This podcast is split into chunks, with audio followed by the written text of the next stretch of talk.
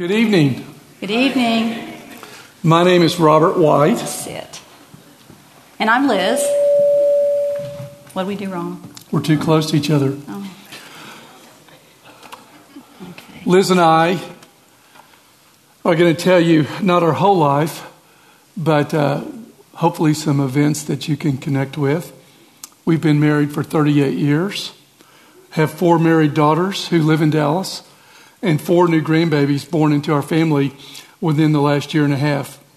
We have served in the marriage ministry at Watermark for nine years, and we currently lead a close group. And normally, I would tell you know my folks in this group to be taking notes, and I would be taking copious notes to talk about what they got out of it. But we already have copious notes, so we're ahead of everybody tonight. You might wonder why people get up here and share their stories with complete strangers. It's not fun.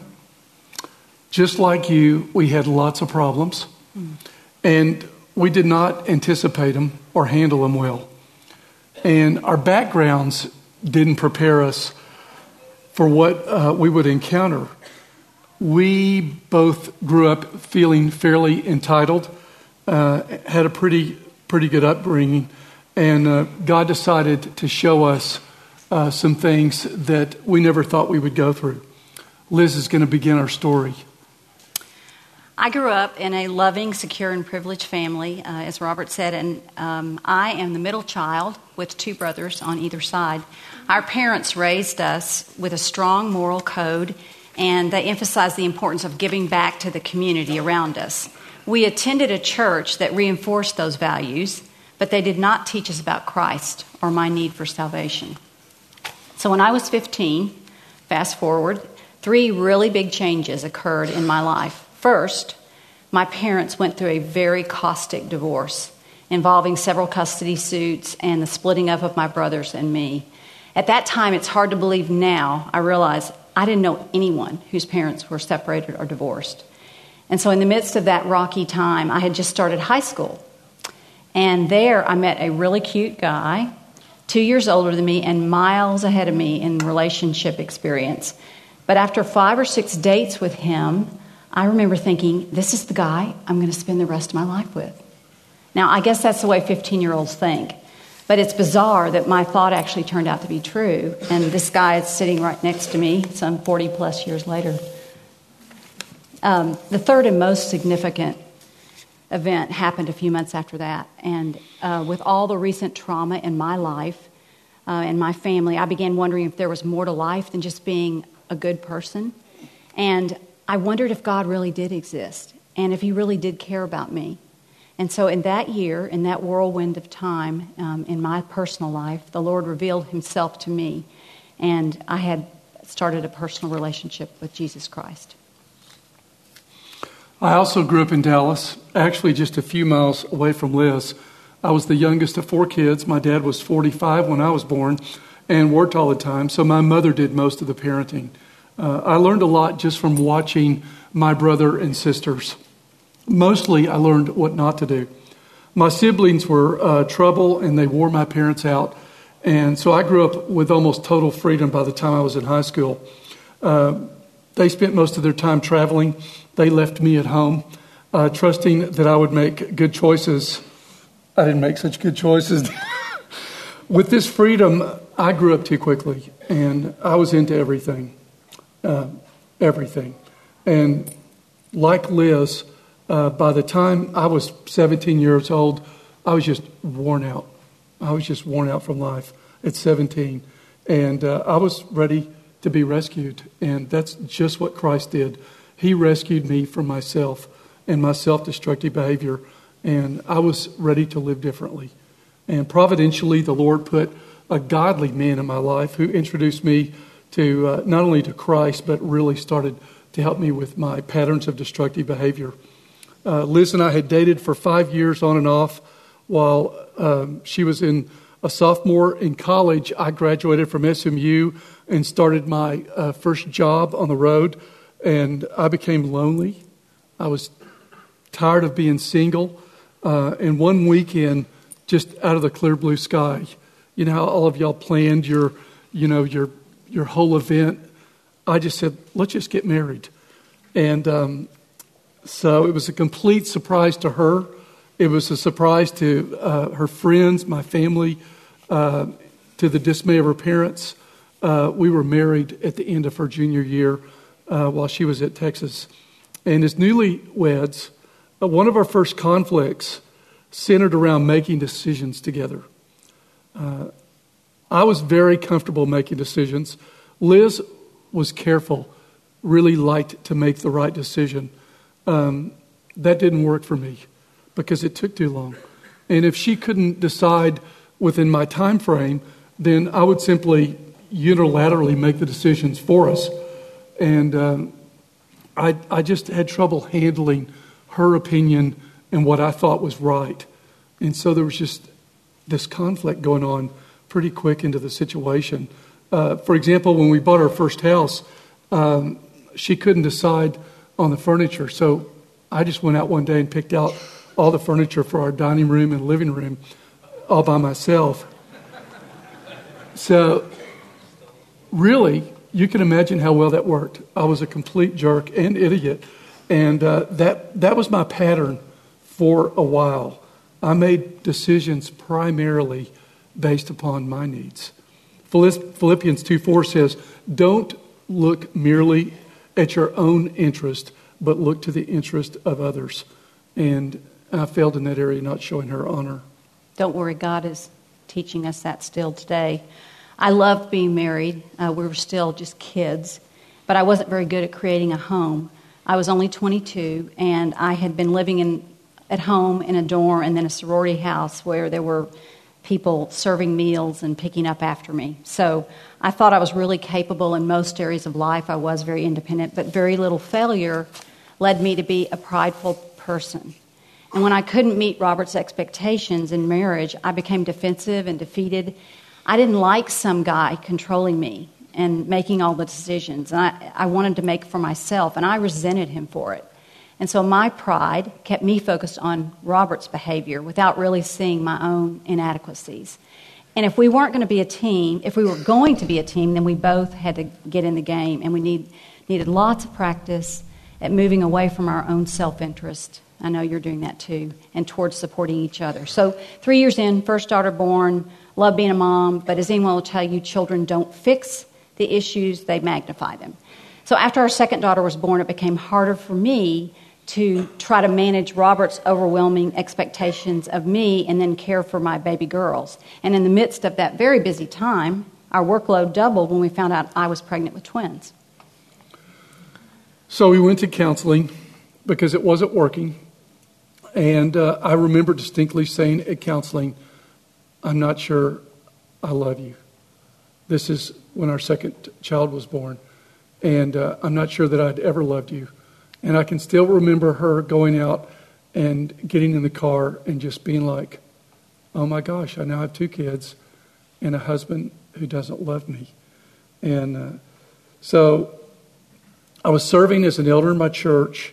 I was working crazy in business uh, I was trying to juggle all the balls, and inside I just I felt like a crazy person.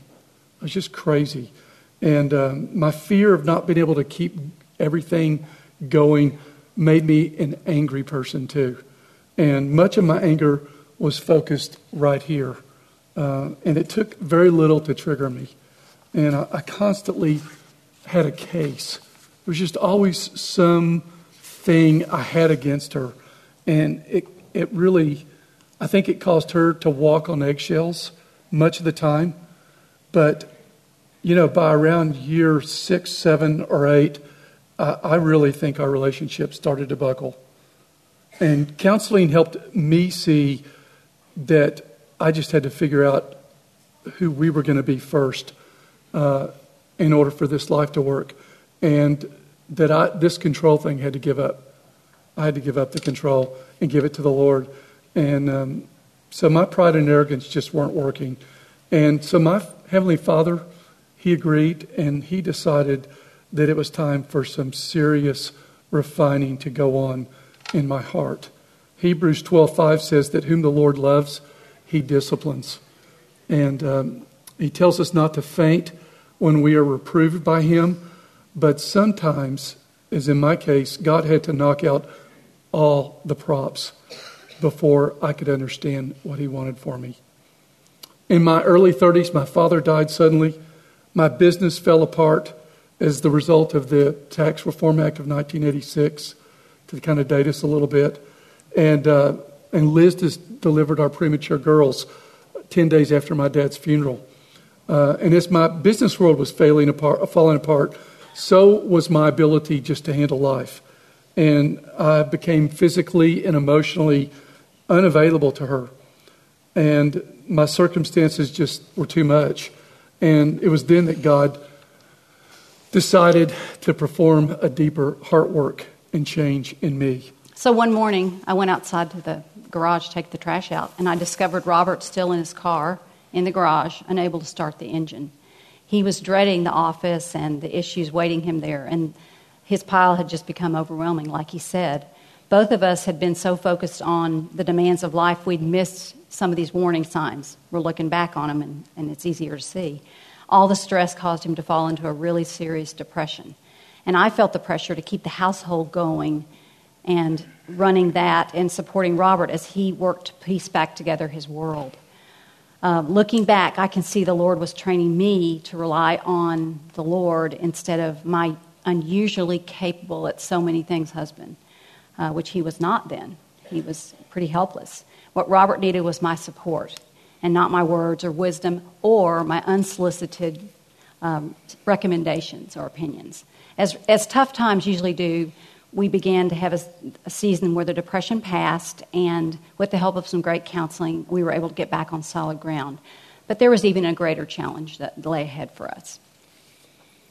We had those twins, and one of them was born with a chemical imbalance, resulting in severe bouts of depression and emotional distress uh, since she was born. And um, she was faced with this instability all of her growing up years. She would courageously deal with her ongoing anger, sadness, and hopelessness. Uh, I remember at like seven or eight, her putting her hand through a door, um, which was just really strange for us to deal with. Uh, it was devastating not to be able to, to deal with her misery. Uh, by the time she reached 15, uh, her daily existence was so difficult that she asked us to find a place where she could receive better care. And um, she was just she wasn't making it. So um, we put her in a residential care facility in Denver, uh, where she lived, attended school, and received uh, emotional support for that year and a half. By the time she went away, we thought things would just get better. Our family was so torn. Our other three daughters, her twin and her two older sisters, were just done. We were all fried. I mean, we had we had just really uh, not supported one another that that well, and uh, and our marriage was thin. We just didn't have very much, and if there was any oxygen in the room, we kind of wanted it for ourselves. And we understand firsthand why why some of you folks are are in reengaged. There's just an emptiness. There's just you're just worn out, and that's where we were. And and the grieving and the sadness. Uh, it, it was just, it, it, was a lot for us. So um, we had delayed dealing with the impact all, on all of it in ourselves. We had put that aside, and you can't do that. All the pent up emotions and the trying to process the effect on our marriage, uh, trying to acknowledge the impact on our other siblings, other kids, uh, and continually visiting our daughter in Denver. Um, you know, we'd like to tell you when she returned a year later that our circumstances improved, but they really didn't. So her difficulties in school and bad boyfriends and hurting herself, and a few years later, two suicide attempts left us on a level of empty that challenged our marriage and our personal walks with the Lord. Our daughter's struggles taught me to be a very good advocate for her during that time, but the Lord had to teach me to take care of me I learned two very important principles. And oddly, the first one comes from the airplane. I know a lot of you know this, where you're listening to all the instructions, and they say an event of loss of pressure an oxygen mask will automatically drop, and be sure and put yours on first. And then help others around you. So, taking care of yourself is not a selfish act. And that was really important that I learned that. Actually, just the opposite. Um, we must first be equipped in God's power and strength and His perspective, or we'll be pulled under right with them, uh, with those we're attempting to rescue. The second lesson came from Psalm 139, which says, Search me, O God, and know my heart. Test me and know my anxious thoughts, and see if there be any hurtful way in me. I'm still learning to examine the state of my own heart. And before trying to exhort him, I need to look at me.